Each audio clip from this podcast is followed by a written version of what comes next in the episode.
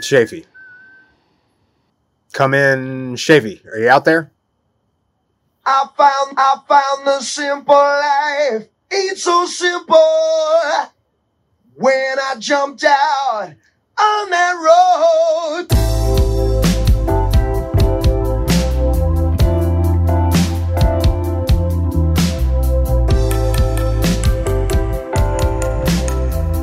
Night has fallen once again, blanketing the hill country surrounding Austin, Texas, turning Austin, Texas itself into a land of shadows.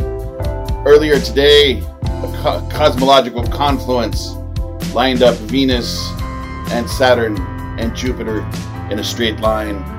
This is a time when the friends of the shoeless piper dance naked among the pecan trees.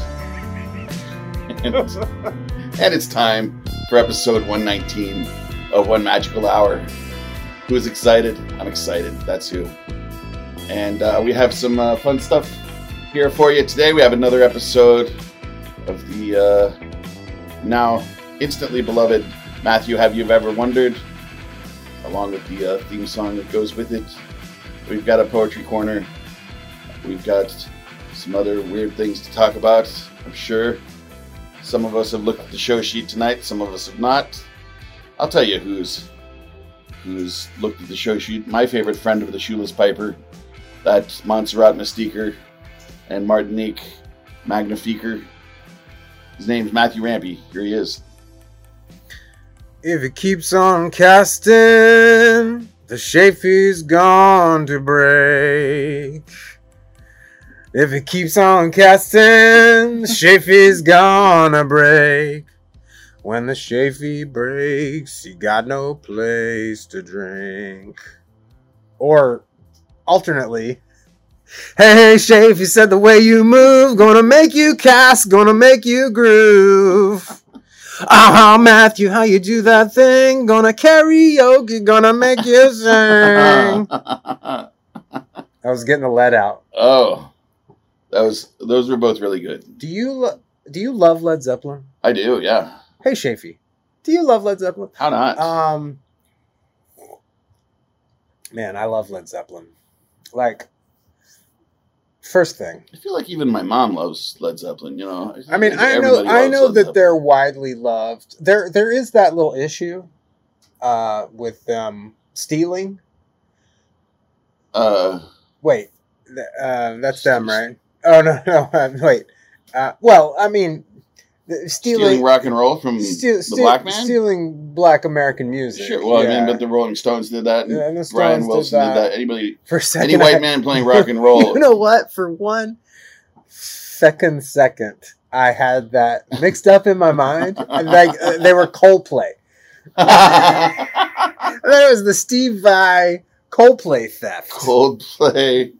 No. Wait, Coldplay stole something from Steve Vai? I don't know this story. Oh, Coldplay just ripped off Steve Vai. One of their big songs, I can't even remember. But yeah, it's totally a derivative, and there was court cases, and I think Coldplay lost finally, you know. But no, I was thinking about how Led Zeppelin... I think there are some similar levies against Led Zeppelin. In that there are some, like, when the levee breaks is a traditional black American song. And there are some blues songs that they just like totally ripped off. I'm reminding you, marinate chicken. Oh, marinate chicken. Let me turn that off for a second. Don't forget to marinate the chicken. Let me send a text to the chef to marinate the chicken. I mean, you know, anybody who plays rock and roll is a great debt to Little Richard. Like, James Brown and Chuck Berry both got their start doing a Little Richard show. So, you know, and then, there's Screamin' Jay Hawkins. There's Robert Johnson. This guy's playing the 12-bar blues. It's a one. Willie Nelson sings gospel songs. You know, there's... Okay. All right. Great artists steal. Yeah. Is that how this sounds like a knockoff TBTL? But also, you know, there's the first guy who ever drew a cave painting, right? Like, is everybody who, you know, did Michelangelo steal from that guy? I don't know. I'm not saying.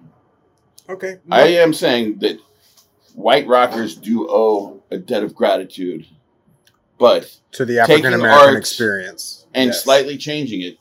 Yeah. You know, I was reading something. I feel like it was Malcolm Gladwell probably talking about how, you know. Oh, you know what it was? No, it was a band called Spirit. And they said that Zeppelin stole a Stairway to Heaven. I think I have heard this story, yeah. But there again, you know, that's what artists do. They take something and then they change it a little bit to make something new. And that's what people want. People want things that are a little different, but not too different. Yeah, Spirit's Taurus. Have you ever listened to it? Yeah, I have. It's a ripoff. I'm going to play it right now. You're gonna play Spirit's Taurus. Yeah. TAU.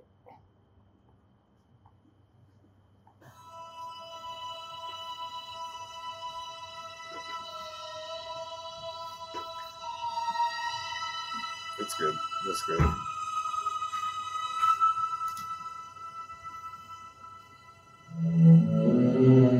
This is some unplanned content, but valid. So far, I really like this song.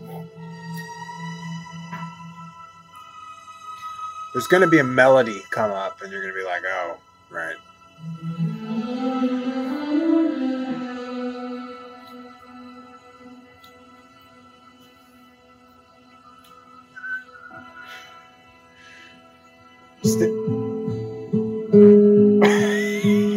All right. Okay, so litigated in the court of one magical hour. So besides the thievery, maybe slide Spirit a couple of bucks for that. So in a time before I knew anything about the thievery, I thought Zeppelin was God, and I love the stories about them, you know, this kind of mythic aspect of Jimmy Page and Robert Plant. And then there are the lyrics that reference Tolkien, you know, which I love. Like Ramble On is one of my favorite songs to this day. And, I just don't want anybody to ever forget Zeppelin. You know what I mean? I don't think anybody's trying to. I don't think it's happening. But there are kids that where you have to be like, have you ever heard of Led Zeppelin? You know? And don't worry about each one, kids. Teach one. I mean, even if it turns into just something that only, you know, that only cool, weird kids know about, that's okay with me. You know? Yeah. It doesn't have to be, you know, a poster on everybody's wall. Right. Or a tapestry in a dorm room. Houses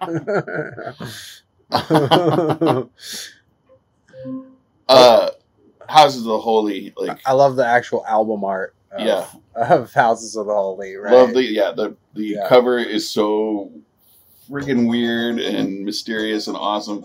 And then the album is the same way. The album's very strange and mysterious and it has all kinds of different styles of music on it. I really love that. Yeah. And that's the one with Immigrant Song, right? I'm pretty sure. No. Oh? No, Immigrant Song is from Led Zeppelin 3. I stand corrected. I sit corrected. The podcast corrected. What am I thinking? I'm really pulling that from my... No, you're right.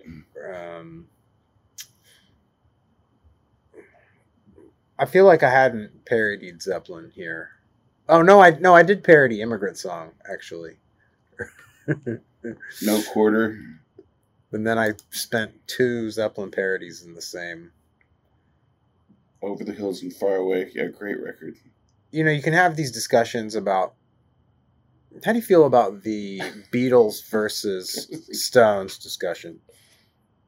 What are you laughing at? Tell us that first. I just realized I've been going on and on about an album cover that's just covered in naked children. Yeah, I mean, it's not for today. Oh, that album came out. All in my favorite albums have naked children on them. My friend, never mind. The world was a very different place. As we've talked about here, the world was a very different place in 1992. Houses of the Holy, never mind. Yeah, all the greats. Do you ever entertain this Beatles? Or Stones idea? I think that's the stupidest argument on the planet. Like, okay. That's for Facebook fuckheads who like to argue with people about the world's stupidest shit. That's my uncle, sir. Beatles. Yeah, that's everybody's uncle. Beatles, Stones, both great bands. Yeah. Love them both. They've got that documentary coming out about Let It Be that Peter Jackson has done. Oh, yeah, yeah. I'm very excited. I'm excited too. Yeah, that was on. That was featured in 60 Minutes this week. Do you ever feel like a real adult, like because you watch 60 Minutes? I have always kind of enjoyed 60 Minutes. Like when I was 14, and I would watch 60 Minutes. I'd be like, I'm an adult. I am considering current events very carefully, and at the end of it, time keeps ticking. Yeah. But they were talking. Or that Rooney dude yells about like egg whisks. Of course, he's passed, my friend. Oh, good. I'm sorry, but good. That was a great segment. God, I forgot about that. I forgot that was part of 60 Minutes. What are these things? I've been going through my kitchen. Talk about somebody, and I've got 2 egg whisks. Talk about somebody. I never use an egg whisk. About somebody who didn't care about the kids. No shit. It's better that they move on. They were talking to Peter Jackson. Kids should remember Led Zeppelin. Let's forget about that stupid segment at the end of 60 Minutes. I only mentioned the Beatles Stones thing because I feel like Zeppelin is like outside of that. Yeah, I think so, yeah. You know, I don't think there's any band where you're like, is it this or Zeppelin? You know, there's just like, there's so few bands. Those other 2 bands are probably on the same level in history, but... I would say Black Sabbath had, you know, they dealt with gothic subject matters, and they had a, you know, strange frontman who sang weird falsettos, had great guitar parts, that mysterious goth subject matter. But once again, there's plenty of room for both of them. Yeah, and I think Black Sabbath's a little different to like. I would say in their hardness. Yeah, they're heavier. You know, Zeppelin is heavier metal, always heavy, and in fact, their best stuff it leans more towards prog ballad. Yeah, yeah. I love it all. And this is something that's different about me. I used to make a big deal about whether you liked Batman or Spider-Man more, or whether you liked the Beatles or the Stones more, or, you know, it's the way. And I think it's something that in the young brain you want to compartmentalize things, and you want to identify things, and you want to. But then I really that causes a lot of problems. You know, if you're pushing something away for no real reason, you know, you can miss out on something. But also, I don't view the world that way anymore. I don't feel the need to divide things up. I want to include things. I want to put everything together. I want to experience it all, and I want to enjoy it all. And if you don't, it requires a lot more effort to hate things than to just like them and enjoy them. You know, you create a lot of unnecessary stress. You know, can you feel? What about feeling indifferent about things? How much energy does that take? That doesn't take much effort.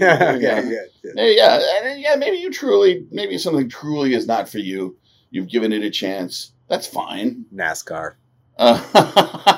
Listen, I'm sorry, cousins. But I would argue that, like, if you had, like, just the right, like... It's not for me. October, Talladega night, and, you know, really, like, we're down there and watch that thing happen in person, you might understand it differently, you know? It's all about context and experience. I feel like I do understand it. You know? I feel like autosport is... like recklessly anti-climate, you know, like of all the reasons we're destroying the planet, autosport sort of takes it to another level. I can see that. And that's one thing I have about it. That's an interesting argument. I never even thought of that. But again, I don't hate it. Electric. I don't hate it, and I can NASCAR. Appreciate. Listen, whatever you're into, yeah. As long as it doesn't destroy the planet, right. It's fine with me. But I feel very indifferent about autosport. I can see it, and I love sport, and I love competition, and I can see autosport and not have any feeling about it. I have people in my family who are like really serious into racing, and I would definitely never wag my finger at anybody for liking something that destroys the planet, because buying carrots at the grocery store and not growing them in your backyard is right. Irresponsible sure. environmentally. Sure. There's it's our truck. It's a truck.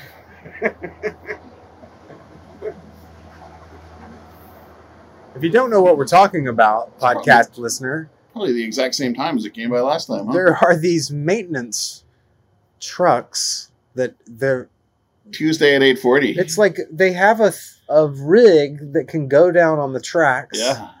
And then did the wheels pull them along the tracks? Yeah. Or are the train wheels that come down, do they drive? I imagine that they have some kind of metal wheels that are inside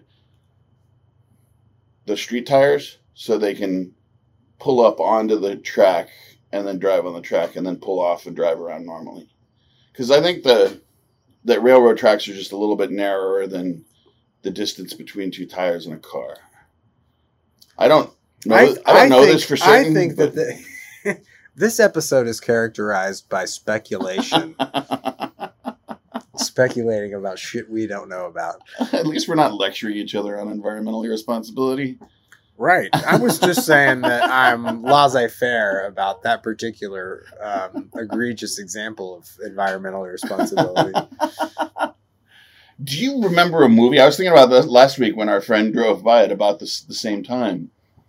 There was some movie, I think it had Clint Eastwood in it, and they were trying to get away from, they were like maybe some, lovable criminals or something, trying to get away from the cops, I think is what was happening. And they let the air out of the tires on their truck so they could drive the truck on the train tracks. Do you remember this? No. It happened in the movies. I don't know which movie. Genius. Except that the gauge is not right. Like you're saying, the train tracks are narrower. Right. Yeah. So I think, obviously they were having a little fun in the movie. Or maybe it was a particularly narrow-bodied truck that they don't make anymore or something. That's possible. I don't know. Yeah, okay. Get at us if you know which movie that is. Get at us. Is anybody getting at us? Ellen Ferguson got at us. Jason Edler got at us. Jason Edler was just checking on us because he was worried that, 3 weeks had gone by. And right. Wanted to make sure nobody was... Well, if your podcast suddenly... goes off the rails, so to speak. That can be very concerning. Your podcast suddenly lets all the air out of its tires and drives away on the rails. I wanted to go back real quick. You have some corrections? No, I didn't finish. I'm sure people are going to groan when they hear this.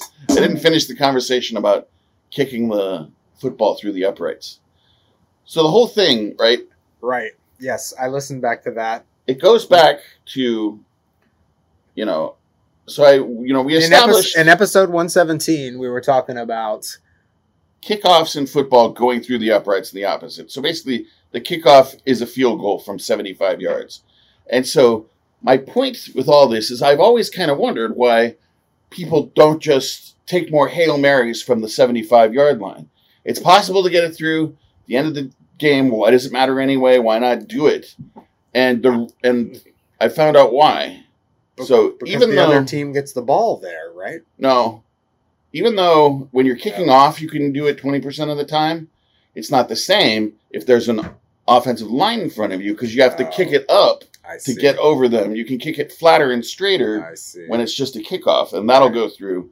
But if there's a bunch of large men standing in front of you, you have to kick it more vertically, and it won't. Large men jumping, and running to try to stop the ball, and much, much more difficult than It'll go through way.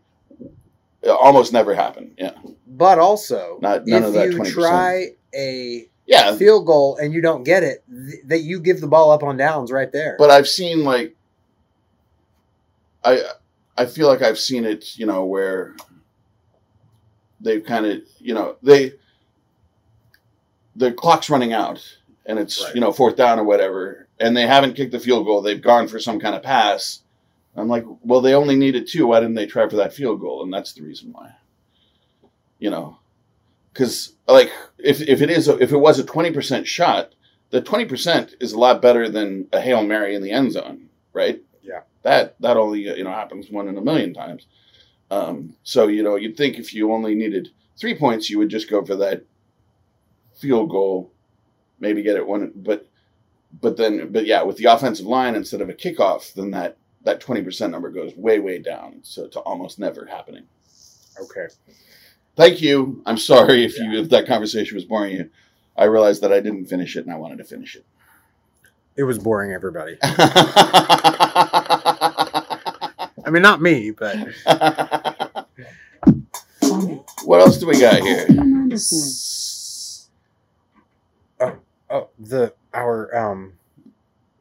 Our Alexa. Our Alexa seems to be tied to the speaker that I'm using for the robot, so it could be problematic. I'll turn that off. Here's something that I was concerned about that I wanted to talk to you about. Yeah. I'm looking at this landscape of cryptocurrency and NFTs. Yeah. And I feel like there's some red flags here, some big red flags. And it reminds me of Ponzi schemes and also a little bit of like multi-level marketing, like pyramid. First, so I want to talk to you a little bit about Ponzi and pyramid. Yeah.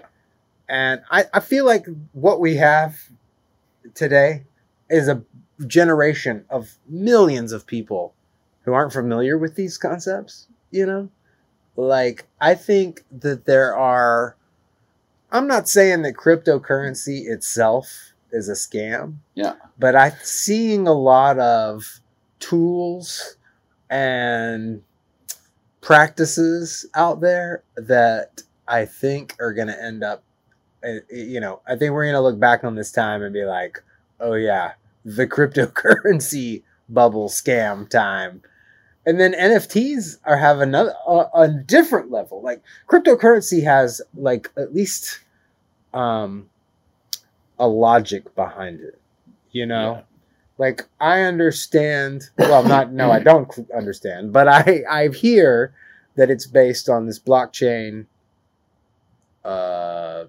software configuration, and I understand the desire to separate finance from governments. Yeah. You know? But that also places it in an area of like unregulated where this is where scammers and snake oil salesmen like make their whole living. Are in these areas where it is the Wild West. It's going on right now. It's been simmering for about 10 years, cryptocurrency. And right now it seems like a frothing cauldron of chicanery and scammitude to me. You know, to me. I agree with your assessment. You know, a lot of people would tell you the same thing about the various countries in the world and their various federal currencies. And their currencies, yeah. Like, that they're also funny money and that they're... Yeah, and they're also able to do whatever they want with them, manipulate them any way they want. They only have value if everybody agrees that they have value. Yeah. You know, this is all the same. It's all it's all a construct. Scam. It's all a Ponzi scam. You know, and it depends on us, you know, being a community, being a civilization, and agreeing to live together normally for it all to work. But, you know, get down to it, that's kind of this whole life, that's this whole society. Situation. We all got to, you know, human society. We all got to trust each other a little bit, but none of us should trust each other a lot. NFTs, I think, as I understand them, are more of a Ponzi-like thing, because there's something about passing them down the line that I don't really understand. You know, at least with Bitcoin, they have said that there's only going to be a certain number of Bitcoins produced. What that number is, I don't know. They don't seem to have achieved it yet. And I still don't understand how they're mined, you know, with the big, like, servers that...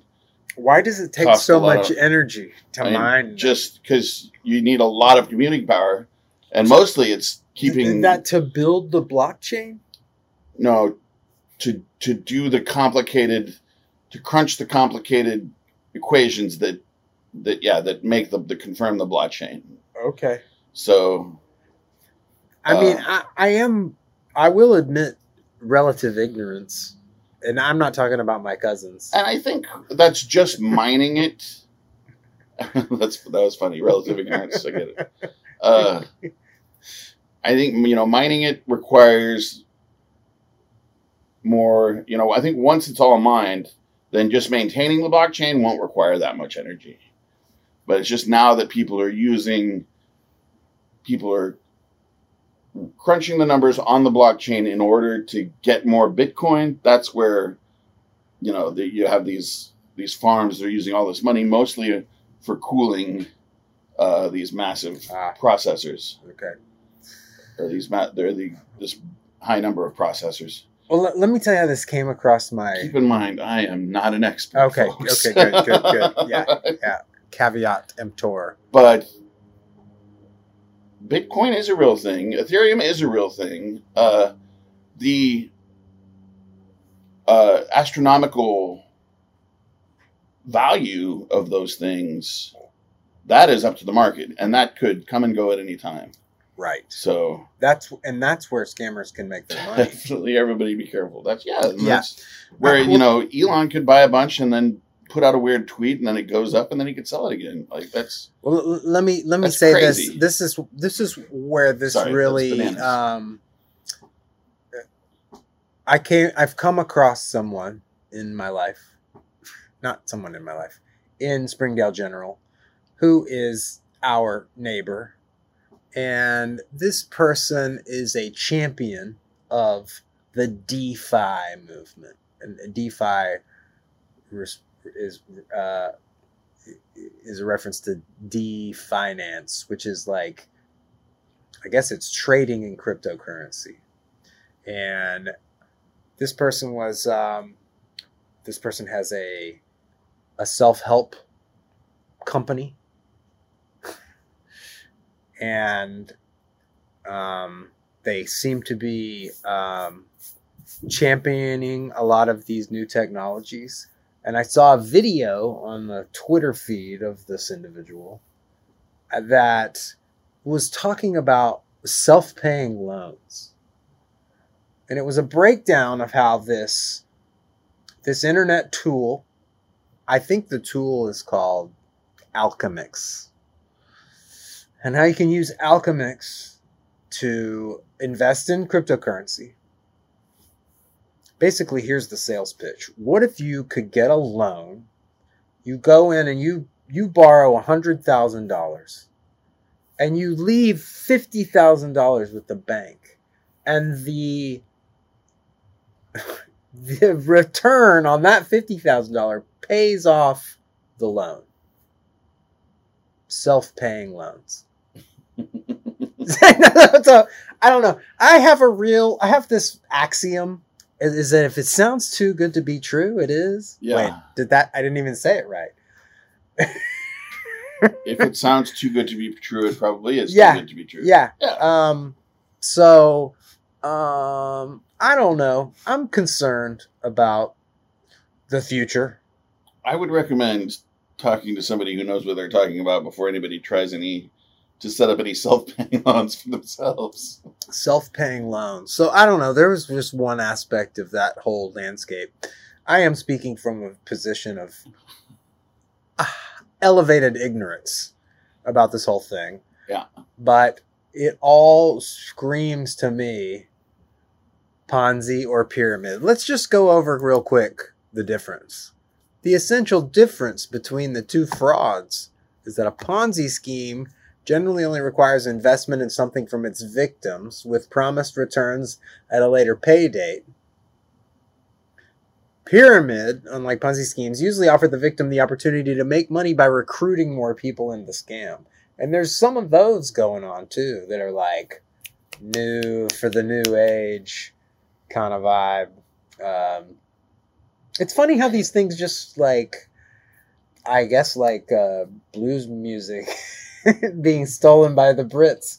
It just comes around and goes around. I think that that's interesting because like a Ponzi scheme is that is a pure con. A pyramid scheme, if you can actually find 20 people down the line to hustle and sell the Tupperware for you or whatever it is. Yeah, yeah. Then you will actually make money. It's very difficult to do. There are definitely people that have Ponzi scheme. Nobody's making money except Mr. Ponzi himself. Right. Actually, in reading about Ponzi schemes, there is a little bit of a gray area because sometimes they can start out well intentioned, and then things aren't going well. Right. And so it becomes a rob Peter to pay Paul situation. Yeah. And then, in the end, some of them work out. But, pyramid schemes, definitely there are people making money in them. But there are many more people that... a pyramid scheme seems like you get scammed quickly and you realize this is bunk and you walk away. Whereas Ponzi offers, hold on. I also had some information. Here's some red flags. High investment returns with little or no risk. Yeah. Or overly consistent returns. Another one is unregistered investments, which feels very blockchain-ish. Did you lose your wallet code or whatever? Unlicensed sellers. Yeah. Yeah. Secretive or complex strategies. Like, that sounds like Bitcoin itself, right? Yeah. Maybe it's not secretive. Maybe it's all out there and there's some people that understand, but not anybody here on this podcast. I was just trying to do an on-the-fly... I just made a joke about losing your wallet. Yeah. Chain code or whatever it is. Issues with paperwork. And if you have any difficulty receiving payments, that's a big red flag. So I've really brought the podcast down. I'm sorry. I wanted to do a quick Yo Word Shop on the word scheme. Because, I think of, schematic. That's a detailed, careful plan. Yeah. Right? Uh-huh. And a scheme. What's the difference between a scheme and a schematic? Yeah. And I bet this podcast is the former. Here it gives two definitions. Noun form, British, a large-scale systematic plan or arrangement for attaining a particular object or putting a particular idea into effect. So that's, that could be positive or negative depending on what your plan was you were putting into effect, And then, informally in Scotland, it's a public housing complex. The whole scheme plunged into darkness. Oh, it's a public housing complex? Yeah, scheme. Interesting. That's interesting. And then there's the verb, which that's when the negative starts to sneak into it. Make plans to scheme is to make plans, especially in a devious way, or with the intent to do something wrong. Hmm. So, when the Merriam-Webster gives number one, a plan or program of action, especially a crafty or secret one. So, but then there's the color scheme. That's just a a layout of a particular color that seems closer to the Scottish definition of the layout of housing to me. There's no, in a way, scheme is not really like pejorative or positive, right? You know, it's neutral. It's just how it's used. Yeah. So there you go, folks. Make sure that it's, your scheme is a positive one and not a negative one before you execute it. I'm keeping a close eye. We're watching you on NFTs and and cryptocurrency. I know I sound like everybody's like, okay, boomer. I kind of had forgotten about NFTs. You know, I thought that they had already kind of passed into obscurity. But then I met this gal at a wedding. You know, Russell and Aspen got married they had their wedding reception at the bar. I met this gal. Yeah. She was a good friend of Aspen's who had moved up to Chicago. Really neat lady. And she is working for an NFT company, basically helping them do marketing for the NFTs they're creating. So it's still going on. There was a time in my life when I was kind of all in on the digital world, you know. I saw my future playing out in a digital space, and I feel myself turning away from that. That's interesting. In my middle age, I have a renewed belief in the physical world. I understand that completely, Matthew. And I think that's great that you feel that way and that you found that, you know, I understand, you know, because you're an artist, right? And, you know, you've done some work on the computer and you've done a lot of painting and you've done, you know. Did you say artist, right? Artist. Oh, I thought you said magistrate. Yeah, artist. You're an artist. And so, and then, you know, doing the carpentry stuff, I just understand completely. You know, you found this job where it's very hands-on. You're not sitting at a desk. You're not doing a bunch of digital stuff that doesn't even exist in real life. Yeah, I understand completely. And, you know, I was thinking the same thing, you know, as we kind of get into a little bit of a routine with the front page. Obviously, it's very stressful to run your own small business. But once it gets going, like, it's so rewarding, like, you know. I love, obviously, COVID lockdown was really hard on everybody, but, you know, particularly people who didn't know. And not me. It was a joy for me. I didn't know where their businesses were going to end up. But now things are slowly starting to get back, and, you know, and it's so wonderful to just to have a job where you're going and you're doing something real and people are depending on you and people are getting married at our spot and, you know, yeah. And people come to us every day because they need to get away from the bars in the physical world. Yeah. It's the third place. Yeah. For so many people. Well, like, Russ and Aspen. Yeah. And like they love the bar. So they had their wedding reception there. And, you know, unless we were to, you know, become, you know, We didn't get into this because we wanted to be entrepreneurs, right? We got into this because we were bartenders and we loved to do that. Unless we became entrepreneurs and started, you know, trying to manage franchisements and like 100 restaurants, in which case it becomes another corporate job. We're never going to make a ton of money doing this, but that's okay. Like, I could do this for the rest of my life, making, you know, like, what if you're a few $100 a week? But I mean, isn't it? In a way, better to be. It is for me because I desire security, but I learned this through my therapy.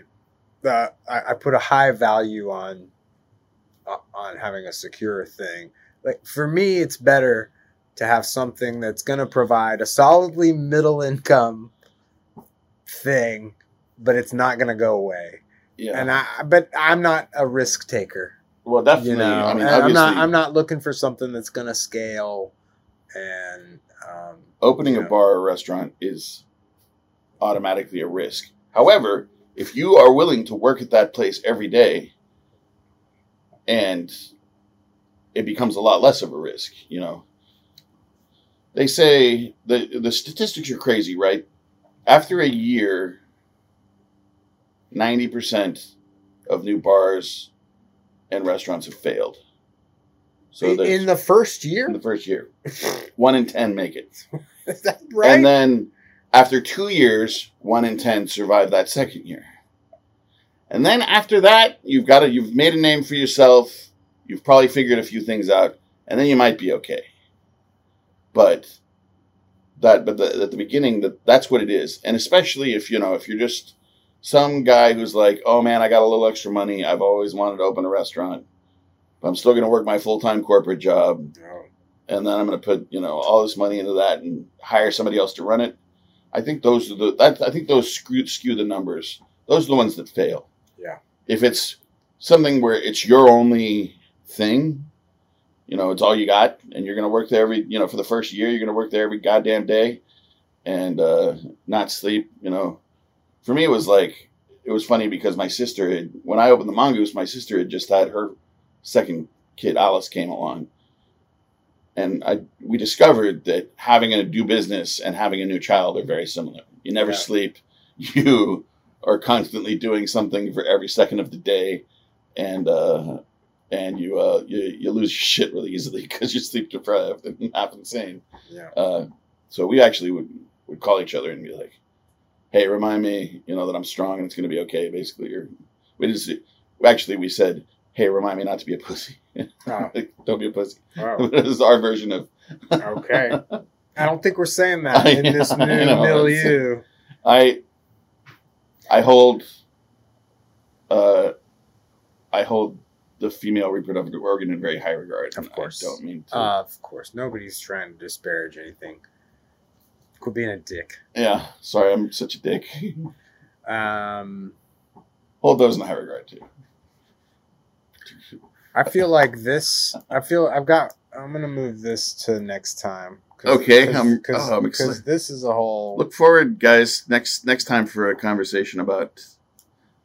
James Bond singles. I'm excited. James Bond movie singles, right? James, yeah. Those. Ooh, I'm excited about that one. I mean, maybe we have time to talk about it right now. I have a vinyl record. Maybe we have time to talk about it right now, but there's still 2 items on the list. Yeah, mine is kind of a long one, so maybe let's bounce that one and do your James Bond one. We'll do the Matthew. Have you ever wondered? Is long? Yeah. Okay. It's really exciting though. Okay. Well, I feel like this could get a little long too, but that's fine. Matthew, have you ever wondered was about the line? It's up there, Maurice. The line, some people call me Maurice because I speak of the pompousness of love from the Joker. Uh huh. And that opened up a can of worms because I thought it meant one thing, so I started researching that. And so I learned a bunch of things about what I thought it was about. Then I found out it wasn't about that at all. And so then I had to pivot. So I ended up learning about 2 different things. Okay. Well, I'm glad that I mentioned this because this does go back to something that maybe let's slow this down a little bit. This does go back to I was talking about 60 Minutes. Yeah. And Peter Jackson. Uh-huh. And by the way, have you ever seen Peter Jackson or seen him in his environment? He is such a slob. He was a mess. He looks like a complete mess. I know he's a very tall, very large man. He was just like sitting on a couch with his shoes off, and he's just like his hair is such a mess. I love that. Like when an artist is just a complete mess. He might be having COVID problems too. Maybe so. But then, so we were watching 60 Minutes and that's on CBS. And then there was a special on after that, which was Adele. Adele was doing a concert at the Griffith Observatory in LA. Oh, cool. Like a special thing. And then it was interspersed with her talking to Oprah.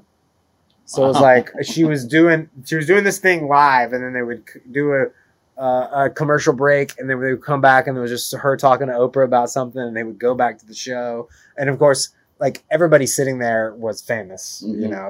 It wasn't you could just get tickets to this Adele performance. But she opened up with one of hello. Hello, can you hear me? I'm in my garage podcasting with my old homie Shafi.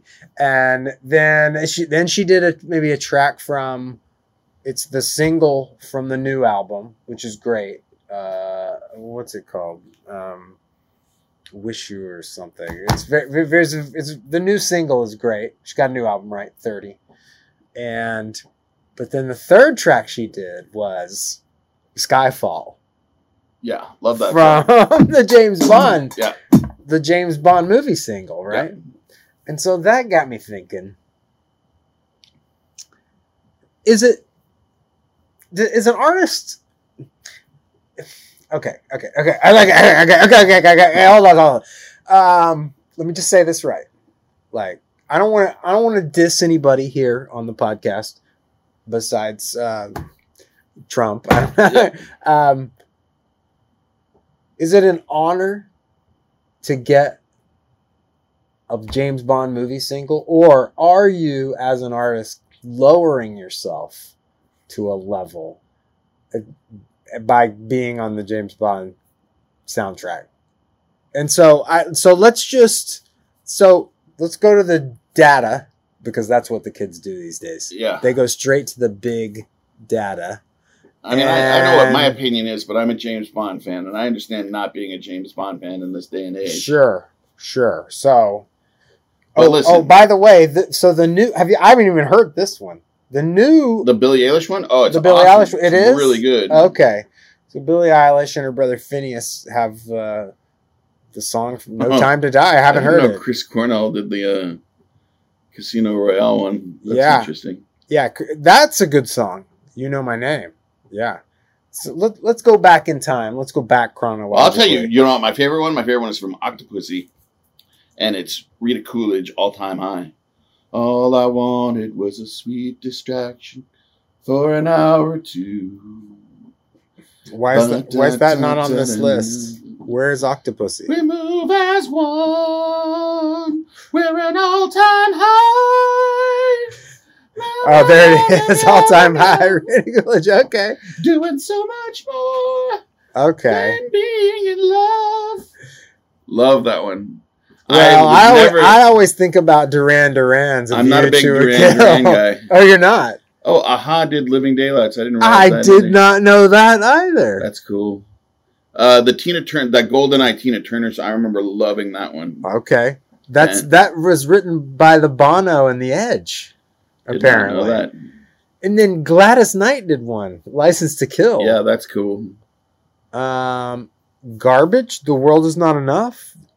Do you remember that? No. I don't remember. I don't even remember that. I remember song. Sheryl Crow's Tomorrow Never Dies. That was good. Okay. Now Madonna's Die Another Day. I think I'll die another day. Honestly, that's a good song. That was not my favorite. Okay, well, especially I love compared to Madonna. You know, Madonna has such amazing songs. Well, Adele's Skyfall is excellent. It's awesome. Yeah, I didn't realize this was not a good movie.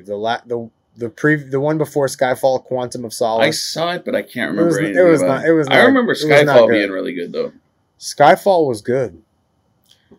Spectre was the last one. That was Sam Smith. I haven't seen No Time to Die, but Manish highly recommends it. What about For Your Eyes Only by Sheena Easton? I remember that song, and I remember liking it. Does It Better by Carly Simon. Obviously, there's a hands-down winner here, right? You think Live and Let Die is that one? I think Paul McCartney and Wings, Live and Let Die. Yeah. Like, I mean, that's a huge song, right? Nancy Sinatra and Lee Hazelwood. Did You Only Live Twice? That's cool. Tom Jones' Thunderball is a good one. Let's go all the way up. What's the first one? The first one was just John Barry and orchestra with Monty Norman, the James Bond theme. Yeah, I have a vinyl record that's a collection of themes, but then I also have another vinyl record that's called Music to Read James Bond To, and it's like the orchestral themes. Okay, yeah. The soundtracks. Yeah. Well, I don't know. I just wanted to get your I definitely like. This. I think if you look at this list and look at some of these, there's songs, some really good songs here. Nobody's taking a step down doing this. You know. Okay. You might be putting. It's an honor. What you are doing is put yourself in high company, and you could be like, "Do you really want to record a song that's going to be compared to all of these other songs?" You got to be confident to do that. So, hats off to all of them for throwing their hats in the ring. I'm looking at these artists, and Garbage doesn't really belong in there. Just two hot metaphors jammed into the same sentence. That was weird. What are you, some kind of haberdashery crammer? I'm a hat poet. Yeah, I think the list here of artists, Garbage really. That was, they're stepping up for that, right? Billie Eilish, Sam Smith, Adele, Jack White and Alicia Keys, Chris Cornell, Madonna, Garbage, Show Road, Tina Turner, Gladys Knight. A-ha is a little suspect because, like, I mean, "Take on Me" was one of the great songs. Hey, they're the kind of a, but they're kind of a one-hit wonder in a way, right? Who is Rita Coolidge? Is she? She was married to Chris Christopherson. Okay, an American recording artist. She's pop, country, adult contemporary, and jazz. "Your Love Keeps Lifting Me Higher and Higher." You know that song. You're right. Yeah. Okay. Well, let's remember that we're doing a podcast here. And I think that we could probably take it to that time where this is the thing that most people listen to podcasts for, right? Is the poetry. You know it. Like a lot of times when you go, "Oh, what's that podcast about?" People rarely say poetry. Are there poetry podcasts? Are we the only poetry podcast? Is this a poetry podcast? Notice poetry is not part of the elevator pitch. You know what I mean? Yeah. What was that thing you were? What was the thing you were? We didn't discuss Carly Rae Jepsen's conservatorship.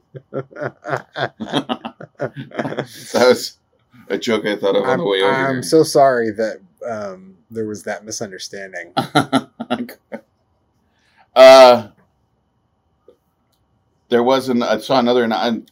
kind of thought this already happened, but they officially dissolved the Britney's conservatorship. Yeah. So that's cool. Yeah, I think everybody should be free, even Britney. How about, even though she's a slave for you, that takes Tina. Oh, sorry.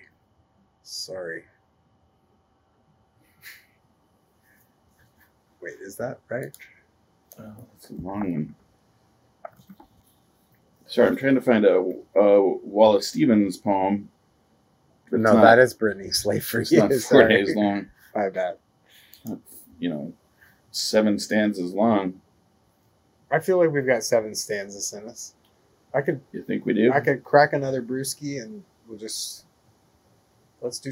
I'm wondering how the wind. We've had a lot of really nice, calm nights to podcast on, and it's a little blustery this evening.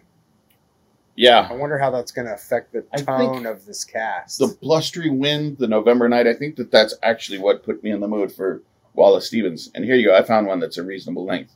Okay. It's called "Disillusionment of 10 O'Clock" by Wallace Stevens.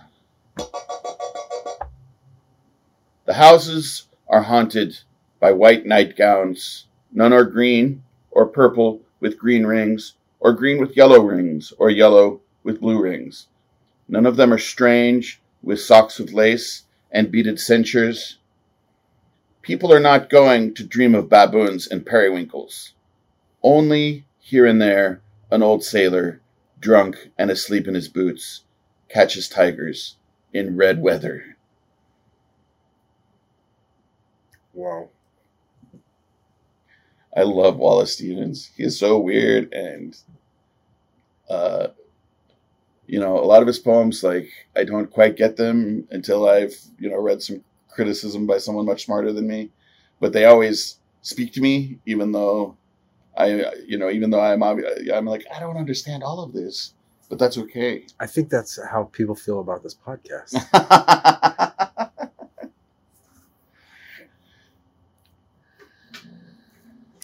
I know one thing about how people feel about this podcast. They feel that they should write us some more reviews on Apple Podcasts, and they should definitely get at us because we feel like we're pretty much alone up here, and that's fine. I'm resigned to this just being a historical document. When we first started, I wanted to entertain people, but now I realize that doesn't matter. I mean, we still want to entertain people, but nobody's listening. So. But if you're listening, get at us. Feedback at onemagicalhour.com. And I know that everybody feels like that they know that when they make poor choices, the wine gets sweeter. True.